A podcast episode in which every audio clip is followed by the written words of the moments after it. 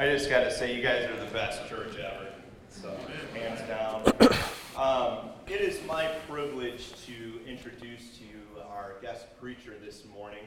Um, he is a good friend of mine, and uh, we've been uh, cultivating a friendship for years now, and uh, very kindred in spirit to, uh, in terms of philosophy of ministry, and a passion, particularly for this book, the Word of God. Um, Adam Miller is the president of Songtime Radio, but more than that, he is a passionate follower of Jesus who seeks to be led by the Spirit of God. And uh, I love the way that he carefully exposits the scriptures. He takes us into the text and he wants to bring out the, the plain meaning of what the scriptures say to us. So um, it is my joy and privilege to invite him up. If you would like to be in the text where he will be preaching from, you can turn to Psalm 107. Uh, if you did not have a copy of the Bible, there's a blue Bible in the chair in front of you, and you can turn to page 506. Adam, please share the word with us. Thank you, Rob. Thank you. Good morning. Good morning. It really is a great privilege to be back here with you. It's not my birthday and it's not my half birthday, so I really don't know what to say about myself at this point. Uh, it seems it always seems to fall on those special holidays for me, but uh, it is a really great privilege to be here to, to share the Word of God with you. As Rob mentioned, I am the, the president of Songtime Radio. It's a radio ministry that's heard uh, six days a week here on the Cape on 88.3 at 7 in the morning. It's a real encouragement, especially when I get to see some of you that, that listen to the broadcast because I don't get to see people when I'm in front of a microphone in the studio. So it's really encouraging to be able to interact with you and hopefully be an encouragement to you on a daily basis, but also even this morning as we delve into God's Word. Uh, turning your copy of the Scriptures, just as uh, Rob mentioned, to Psalm 107. Psalm 107. This will be our, our text for today. Every year, I choose a different theme for our radio ministry. It's something we explore over the course of the entire year, and we'll build everything in our ministry is centered around that our radio broadcast, uh, our publications that go out every month, and even our conference that we'll have in the fall. They all center on the same theme because I really want to break down uh, a, a biblical topic that is critically important. This last year, our theme was worship, which was really a lot of fun to explore and to delve into understanding the complexity of our worship and what we were created for and what we as as the children of God are designed to do. The chief end of man is to, to glorify God and to enjoy Him forever. That's the reverence that we discovered this last year. Well, this year, here in 2018, I've chosen as our theme, as our topic, witnessing. Something that is an actual flow out of our worship. We see in Matthew 5:16 that they might see our good works they might see our worship and join with us in giving glory to our Father in heaven. That is our, our desire, is not just to worship God, but to let the world see our worship and join with us. Our motto at Songtime is many voices, one message. And that is our commitment. Our commitment is to present the gospel on a daily basis that you can then orient your day to, you can orient your life around, and you'll have a gospel message that you can then share with those in your community. That's our mission. That's our purpose, and that's our commitment to you. If you're a regular listener, that's our commitment to make sure that we present the gospel to you on a daily basis so that you will be encouraged, you'll be oriented to this truth, that then you can share that good news with the world in which you live. That is our heartbeat. That is what Songtime exists for. It's a mission, it's a ministry here in New England as we seek to spread the gospel in this growing mission field of the Northeast. So keep that in your prayers as you consider Songtime and as you consider me in your prayers. Pray for that mission. Pray for that vision to see the gospel spread through New England. Psalm 107. This is our theme for this year. Verse 2 is Let the redeemed of the Lord say so. It's all about witnessing, and it's all about proclaiming the good news of what Christ has done in our hearts and in our lives. Over the course of this study, I want to unpack this whole psalm. It's a long psalm, but what I'd like to do is read it now, ask the Lord's blessing upon it, and then delve into it to see its great truths for our lives and hopefully encourage us to give testimony of the great things that God has done in our lives. So let's read Psalm 107, starting in verse 1. Oh, give thanks to the Lord, for he is good, for his steadfast love endures forever. Let the redeemed of the Lord say so, whom he has redeemed from trouble and gathered in from the lands, from the east and from the west, from the north and from the south. Some wandered in desert wastes, finding no way to a city to dwell in. Hungry and thirsty, their soul fainted within them. Then they cried out to the Lord in their trouble, and he delivered them from their distress. He led them by a straight way till they reached a city to dwell in. Let them thank the Lord for his steadfast love, for his wondrous works to the children of men. For he satisfies the longing soul, and the hungry soul he fills with good things. Some sat in darkness and in the shadow of death, prisoners in affliction and in irons, for they had rebelled against the words of God and spurned the counsel of the Most High. So he bowed their hearts down with their hard labor. They fell down with none to help. Then they cried to the Lord in their trouble, and he delivered them from their distress. He brought them out of darkness in the shadow of death and burst their bonds apart. Let them thank the Lord for his steadfast love, for his wondrous works to the children of men. For he shatters the doors of bronze and cuts into the bars of iron. Some were fools through their sinful ways, and because of their iniquities suffered affliction. They loathed any kind of food, and they drew near to the gates of death. Then they cried out to the Lord in their trouble, and he delivered them from their distress. He sent out his word and healed them and delivered them from destruction. Let them thank the Lord for his steadfast love, for his wondrous works to the children of men, and let them offer sacrifice of thanksgiving and tell of his deeds in songs of joy. Some went down to the sea in ships, doing business uh, of, on the great waters. They saw the deeds of the Lord, his wondrous works in the deep, and he commanded and raised the stormy wind, which lifted up the waves of the sea.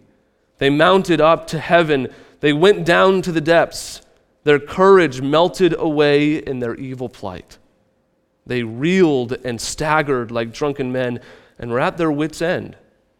Then they cried out to the Lord in their trouble, and he delivered them from their distress. He made the storm be still, and the waves of the sea were hushed. Then they were glad that, that the waters were quiet, and they brought them to their desired haven. Let them thank the Lord for his steadfast love, for his wondrous works to the children of men. Let them extol him in the congregation of the people, and praise him in the assembly of the elders. He turns rivers into a desert, springs of water into thirsty ground, a, a fruitful land into a salty waste because of the evil of its inhabitants. He turns a desert into pools of water, a parched land into springs of water. And there he lets the hungry dwell, and they establish a city to live in. They sow fields and plant vineyards and get a fruitful yield. By his blessing, they multiply greatly, and he does not let their livestock diminish. When they are diminished and brought low through oppression, evil, and sorrow, he pours contempt on princes and makes them wander in trackless wastes. But he raises up the needy out of affliction and makes their families like flocks. The upright see it and are glad, and all wickedness shuts its mouth. Whoever is wise, let him attend to those things. Let him consider the steadfast love of the Lord. This is the word of the Lord.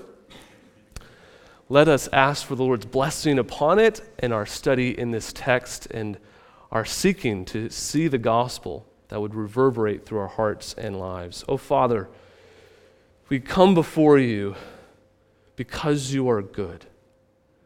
You are worthy of our praise. You are worthy of our worship. You are good in all of your ways, and everything you bring into our life, it is for our good, that we might know more of your majesty, more of your glory, and more of your grace. I pray that as we delve into this text, that our eyes would be open, our ears would be receptive to your word, that our hearts would be tender and that this word would penetrate bone and marrow to transform us into the image of Christ, that we would know more of what it means to be redeemed, so that as we know of your grace, we know of your mercy, we know of your steadfast love that endures forever, we would not cease to declare this good news to the world in which we live. We pray all of these things in Jesus' holy and precious name. Amen. This first verse is a common verse. It's probably what you might consider the John 3:16 of the Old Testament. It certainly reverberates through the Psalms. Um, last year I preached Psalm 136. It begins the same way. Oh, give thanks to the Lord, for he is good, for his steadfast love endures forever. Psalm 136 then unpacks what that means to give thanks to God because he is good. Uh, I'd love to share that text with you, but uh, unfortunately, I'm, I have to focus on this text. I can't preach two sermons to you this morning. But for your own pleasure, go and read Psalm 136 to see what it truly means to give thanks to God because He is good. This is a verse that is shared throughout the Psalms, throughout the Old Testament, particularly the law, that gives a testimony, a glimpse really, of the gospel that is, is kind of hidden in its in its obscurity, but really to us who have understood the grace of God can see it in its full fleshing out and its working in our lives. Here is the question that we have before us today then Do you think that God is good? Is God good? This verse, this psalm begins with this great proclamation Give thanks to God because he is good. The world has a hard time with this. There are two types of people. The religious people, they look to the story of the Bible and they see all of this harshness and complexity. And so what they do is they, they put everything into a measurement. They create these rules and structures that they can then orient their lives to that really gives them this self confidence to think, well, I'm really not as bad as my neighbor. Right? So, therefore, if God is good and I can measure up to what I envision God to be like, then therefore I must be good. The other person looks to these stories and they see these complexities, they see these harshness, and what they try is to try to mute the message of the gospel. And they, they take God and they reimagine him in their own image as this sort of sort of fatherly figure that cares for you, wants your best for you, and they come before God in these ideas of God then serves them and their own well being. They don't particularly want to be saved from their, their sin, they just want to be saved from their circumstances, and they see God as a means to their own end. But to do that, you have to reimagine God to really truly understand who God is, you have to read the scriptures and see this God is not only loving in, in all of his ways, but he's also holy and just, and he can't tolerate sin. This presents for us a difficult conundrum. If God is holy and we are not, and we can't lower God to meet our standards, then we can't measure up to his where does that leave us? Can we truly say that God is good to us?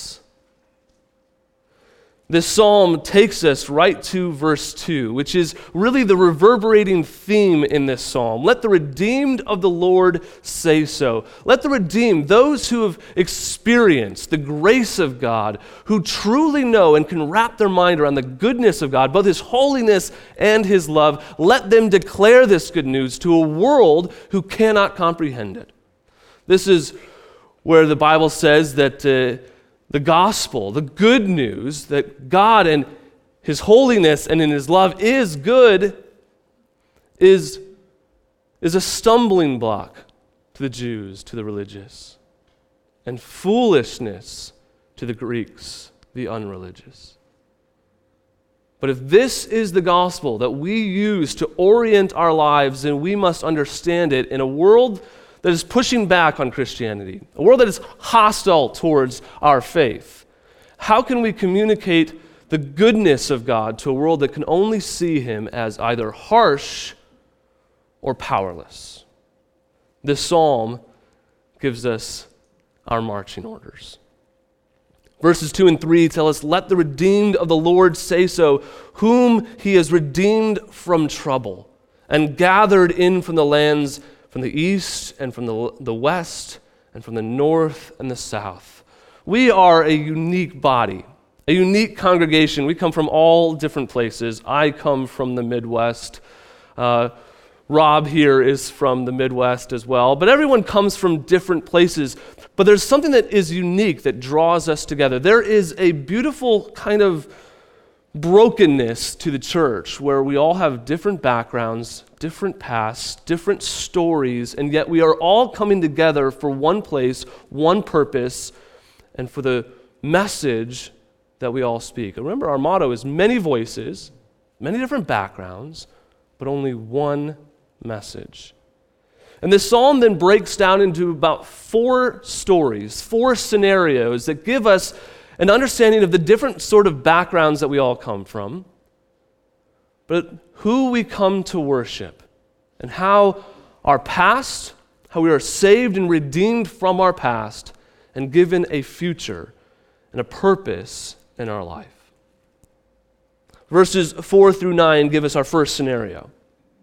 It says, Some wander in deserts, in desert waste, finding no way to, to a city to dwell in, hungry and thirsty, their souls fainted within them. This is a direct allusion to the people of Israel who spent 40 years wandering around in the wilderness before they could come into the promised land, the city of God that was given to them as their inheritance. But for 40 years they wandered around wondering what God was going to do. And for many, this, this realization of wandering in darkness, in, in, in the wilderness, not even realizing the promise that is given or granted to us. Many have been in this sort of state. Perhaps you can relate to this these ideas of being in a wilderness where you don't even realize what you're missing out on. You know, if you grew up in a wilderness, you probably wouldn't have a clear comparison as to the contrast of what you were missing out on. Uh, for a couple of years, I was a social worker and I worked in the projects in uh, Pennsylvania. And I, I, I had one client who was 12 years old, and I wanted to help him think about how to build his life and get out of the projects, think about building a career. And one of the things he wanted to do was learn how to cook, and I used to be a cook, so I was like, this is something we can do. I'll orient my hours to be here every day around dinner time, and we'll, we'll cook. We'll work together and we'll, we'll make dinner. Well, one day he wanted to make breakfast for dinner. Of course, you have to have scrambled eggs. And I got to tell you, I made the most pristine scrambled eggs I have ever made in my entire life. I mean, scrambled eggs are not that complicated, but these things were perfect gold. And with that, that, that clear, glossy kind of uh, moisture was just oozing off of it. I mean, these were the perfect golden eggs, scrambled eggs. And uh, I said, I, I, was so proud. I'm like, this is how you make eggs, man. I mean, first try with you, and we did it perfectly. He's like, no, they're not done. I was like, but these, these eggs are done. These are, the, these are the best eggs I have ever made in my life. He's like, they're not done. It's like, what do you mean they're not done? These are perfect temperature. Because they're not brown. This kid had grown up his whole life eating burnt eggs. Of course, we uh, burnt the eggs, and uh, he then smothered them with ketchup, and uh, we didn't do breakfast for dinner anymore after that. But the point is, he couldn't even bring himself to taste these eggs because, in his mind, they weren't normal. They weren't natural. They weren't the thing that he had always had. He had always had burnt eggs. That was normal to him. And for many of us, the life that we have lived before Christ, it was normal. We didn't even realize what we were missing out on. But your hearts, your souls, they hungered for something you could not even wrap your mind around. This is similar to what we see in the story of the woman at the well. She comes out to the well in the heat of the day. She comes out when no one else would even be there, to a well that no one else would even attend to. And she's acting as though she's totally self confident. When Jesus offered her living water, she says, Sure, give me this water so I will never have to come out to this well again. But she missed what he was truly offering. She missed that he was offering her water for her soul so that she would never thirst again. There's a wilderness in this world. People wandering around, blissfully unaware of what they are missing. The spiritual components to their lives that they cannot see because their eyes are blind to the truth. Their hearts are empty. Look at all of the celebrities who commit suicide. They have everything. The rich and the famous who are chasing after more wealth, more power, more security in this world. And the Bible tells us it's all fleeting. We're investing in the things that were moth and rust corrupt. And those of us who have been redeemed know to invest in heavenly things that are secure in the hands of God. In this world, in their blindness to the truth, they don't even realize how emaciated spiritually they are. It says, verse 6 they cried to the Lord in their trouble, and he delivered them from their distress. He led them by a straight way till they reached a city to dwell in. It is God who comes in as they cry out to him, and he leads them to the place where they belong. Let them then thank the Lord for his steadfast love. He's faithful. You're wandering astray. And aren't we that way?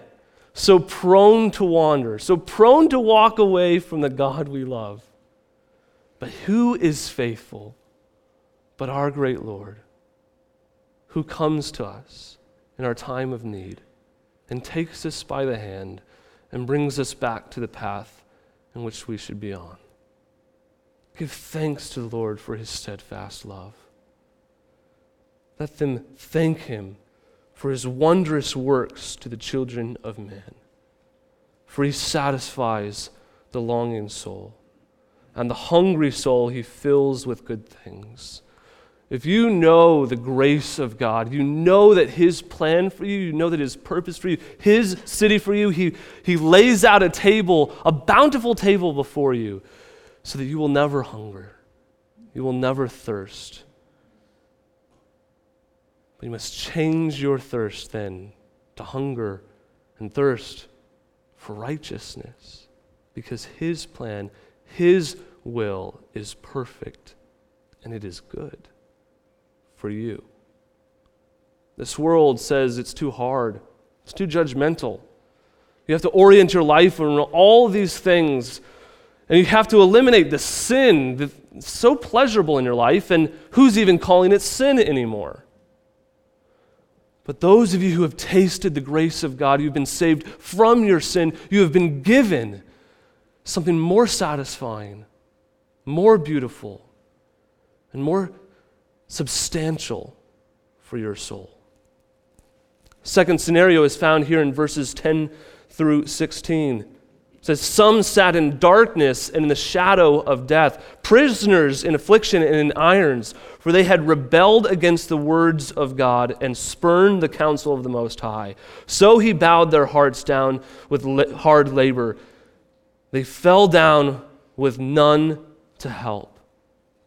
Here we see the, the true brokenness of our nature. We are all dead in our trespasses and sins. We were all blind to the truth, but it's worse than just blindness. It's worse than just being out of focus and missing the glory of God. It is being dead to its glory. Prisoners bound to this world, slaves to your sin. I know this personally. Do you know this personally? The power that sin has over your life, the demands that it makes, it never is satisfied. There's never a point where you say, I think I've had enough. There's always more the lust of the flesh, the lust of the eyes, the pride of life. It draws our hearts away. These people, the people of God, were brought out of slavery, brought out of bondage from Egypt, only to reject the plan that God had for them and then wander around for 40 years. And time and time again, you see throughout the story of the Bible the people realizing the weight of their sin, the consequences of their sin, and they finally they cry out to God, as we see in verse 13. Then they cried to the Lord in their trouble, and He delivered them from their distress. He brought them out of darkness, the shadow of death, and He burst their bonds apart. It is God who then rescues us from our enemies. He rescues us from our captors. That's what it truly means to be redeemed, to be purchased, to be purchased away from your sin and being brought into the family of God, being a joint heir with Christ, being brought from your death and from your, your slavery and being purchased for God. You have been bought with a price, a very high price. The blood of Christ has purchased you didn't come easy, and it wasn't cheap. There's great value in the person who is purchased. As you cry out to God, He hears you, He rescues you in your time of distress. He, he brings you out of the darkness, He brings you into the light, but He also brings you to life. You who were dead are now made alive in Christ. We were dead in our trespasses and sins. Now, now you have not just life, but eternal life, true life. Our call then is to give thanks to the Lord for his steadfast love, for his wondrous works to the children of man, for he shatters the doors of bronze, and he cuts into the bars of iron. Don't go back to your slavery. Don't go back to your sin. Your sin has been put to death and you have been brought to life. Now give thanks to the one who has heard your cry and rescued you in your distress. The third story takes us a little bit even deeper. Talks about the fools, verse 17.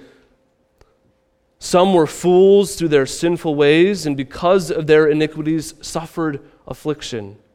They loathed any kind of food, and they drew near to the gates of death.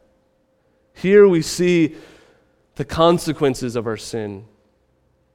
Some physical. You know, in the time of, of Jesus, there was many who had physical problems, and they equated that with sin. You remember the blind man, right?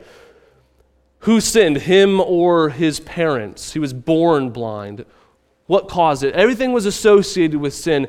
But here we see a very specific aspect of, of the sin and its destructive nature to your life. It will always demand more, it will always ask more for you than you bargained for, and it will end up taking portions of your life, portions of your health, portions of your family, your community. It'll take more than you're willing to bargain for, and it'll leave you high and dry. Maybe you've experienced this. Maybe you've seen the destructive nature of your sin, broken relationships, ailments in your life.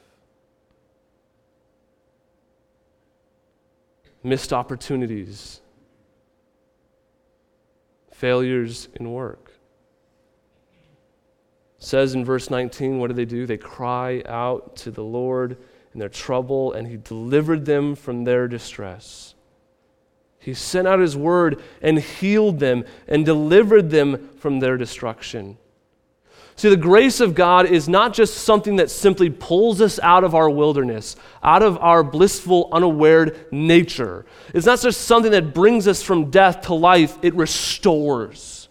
The goodness of God, the love of God, doesn't just take you out of the pit and set you on a pedestal, it cleans you up. It gives you purpose and meaning in life. It gives you life, but then it, it restores to the way that you were meant to be. This is the grace of God. This is how God works. And this is the testimony of what God has done for you and for me.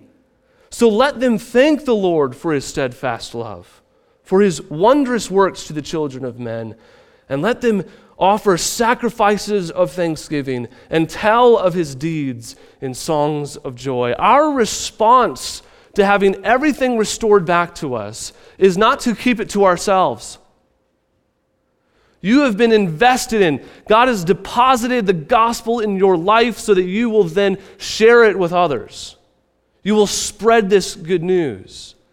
So that you will take the, the, the, resources, when God blesses you and restores the money that you lost in your sinfulness, He restores your wealth, you use that as an investment in the kingdom because it's not yours. When we pray, Lord, give us this day our daily bread, we're not, we're not struggling to make ends meet here on earth. We are orienting ourselves in a reminder that this is not ours. This is an investment that God has given to us for His furtherance, His glory, and His kingdom. And sing. Sing of these songs of greatness. Declare this song of joy that your life has been restored. You who were wandering in the wilderness, you who were once dead in your trespasses and sin, you who have seen the effect of, of sin in your life have now been restored Declare that good news. Sing your songs of joy. Give glory to the one who heals and who restores. The fourth scenario takes us a little bit deeper, and this might be a little bit confusing as he talks about some who went down to the sea in ships, verse 23, doing business in the great waters. For the Jewish people, they were not a seafaring people. The waters, whenever you see the waters throughout, especially uh, apocalyptic scripture, it is always reference to the troubles and the, the fear of the unknown, the, the things that would scare them in the world in which they lived. It was a very dry and arid land in, in, the, in the fertile crescent, ironically enough. But here, when they talk about the waters, Talk about those who would be bold enough to go out into the world, bold enough to go deeper into their own life, their own sin, and their own pride, their own lust, their own flesh. And they've seen the waves. You know, it's even in the midst of these things that the waves come. They see, it says, they see the wonders of God through the waves, the power, the, the unsettling nature of being on the water for anyone who gets seasick, the unsettling nature of being out on the water, that you have no control, you have no grounding, you have no stability, and yet the brashness and the boldness of those to be in rebellion to God with no stability and still cling to the things that they want in their life, and the pride and the business and the, the affections of their own pride, their own lust, their own desires. They see the wonders of God. The waves that say they bring them up to the heavens and they take them down into the depths. It says, even they cry to the Lord, verse 28, in their trouble, and he delivered them from their distress. He made the storm be still, and the waves of the sea were hushed. This might bring you right back to the story of Jesus in the boat with his disciples going across the Sea of Galilee in the midst of the storm. And everyone's panicking except for Jesus. He has the power over all of creation, including the storms in life.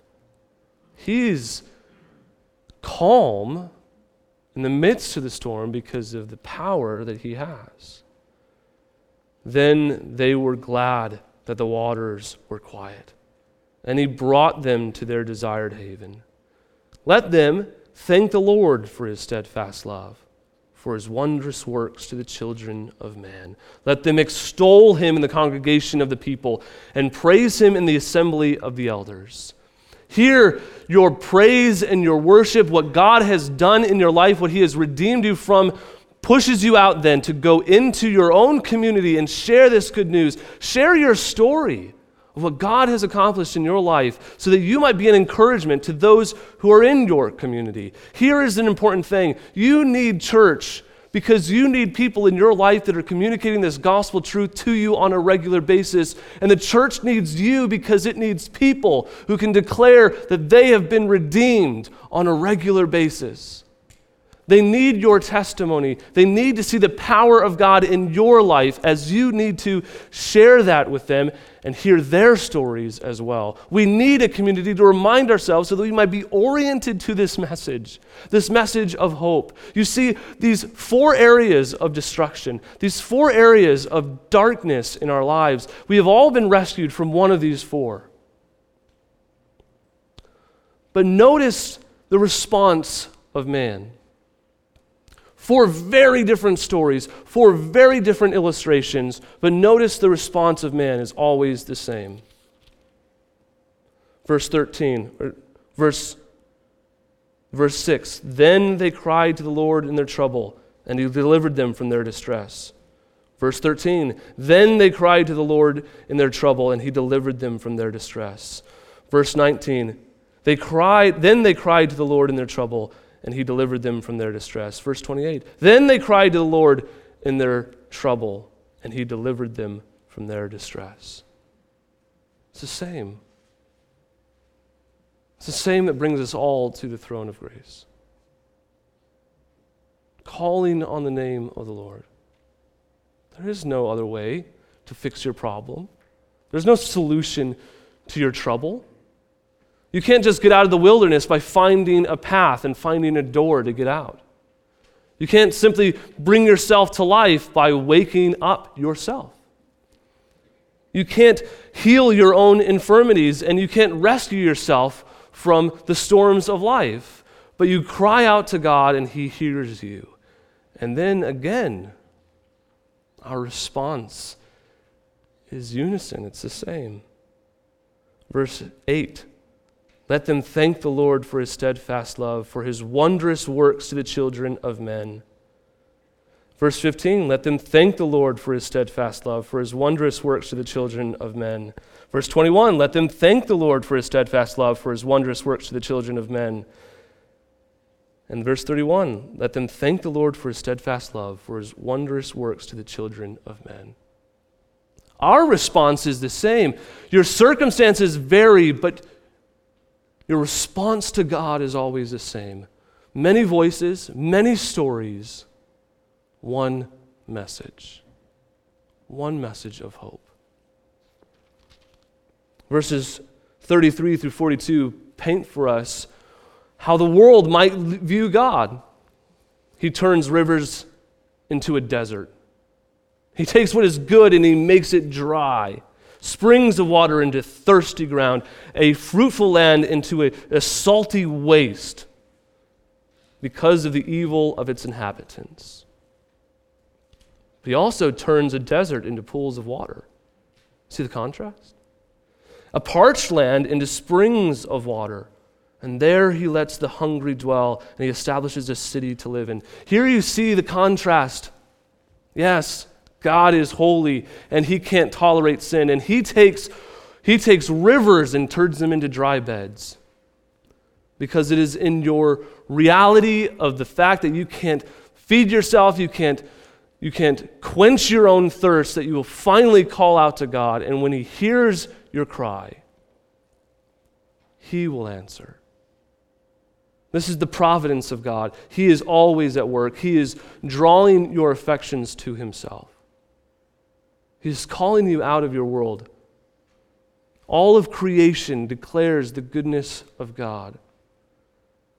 And you who have been redeemed, you have seen your life go from a dry and desert waste to something of meaning and glory. Your thirst is quenched, your hunger is satisfied. You have tasted the goodness of God. Give thanks. Give thanks to God. Let the redeemed of the Lord say so. Declare this good news. You know, you don't have to be compelled to talk about the things that you worship. You don't. Every Thursday for lunch, I get a prime rib sandwich. Uh, if you know anything about me, you know every Thursday for lunch I get this prime rib sandwich. I drive 20 minutes to Peterson's Market in Yarmouthport to get this sandwich every day and 20 minutes back. What I love about the sandwich is so simple. I just shaved prime rib, heated up on a grill, put on a bun with a little au jus, provolone cheese on a bulky bun, a little salt, a little pepper. Super simple. It's beautiful. Talk about it all the time. all the time. People come up to me and say, Where do you get that sandwich? I hear you talking about the sandwich all the time. Where do you get that sandwich? I say, Peterson's Market. Actually, I was there a few weeks ago and uh, I was getting a few sandwiches because a few of the people in my, my office wanted to have the sandwich as well. I have to share. It's a good sandwich. Right? And they only had one sandwich left. This was noontime. There was only one sandwich left after mine. The guy that came after me was he got the last one. I told the lady, I said, "You either need to start making more of these, or I'm going to have to stop talking about them, because I don't want to come on a two, on a mon- on a Thursday at noon and there not be any prime rib sandwich for me. I mean, I drove 20 minutes away. She said, "Don't worry about it. We'll make one special for you." I'm popular.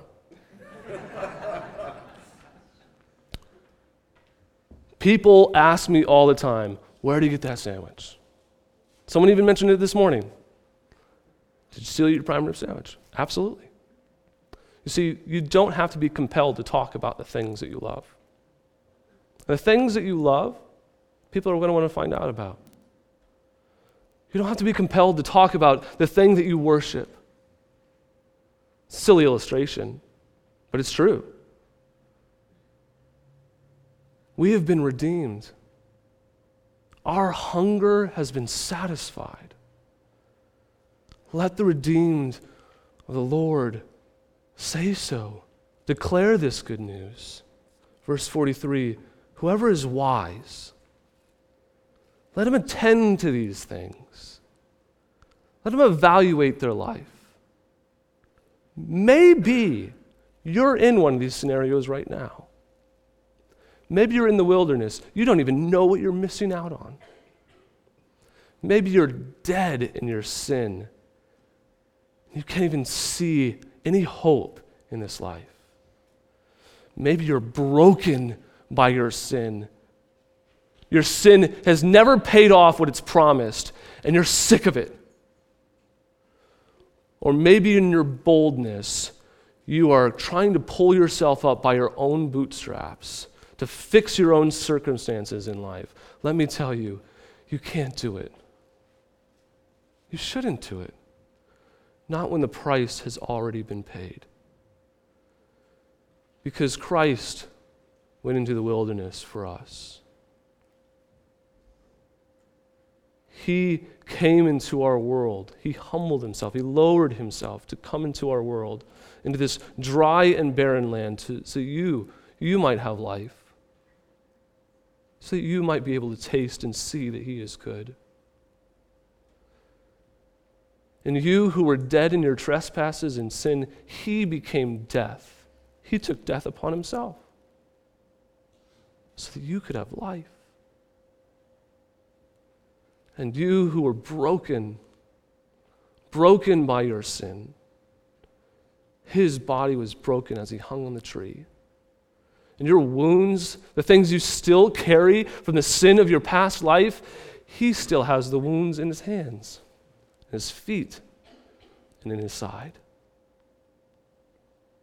And you who would be so bold to think that you could save yourself from your own sin, he went in the garden and prayed for you and said, If there's any other way that this cup could pass from me, but there was no other way.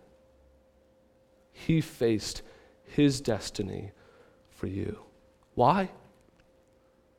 Because God is good. His steadfast love endures forever.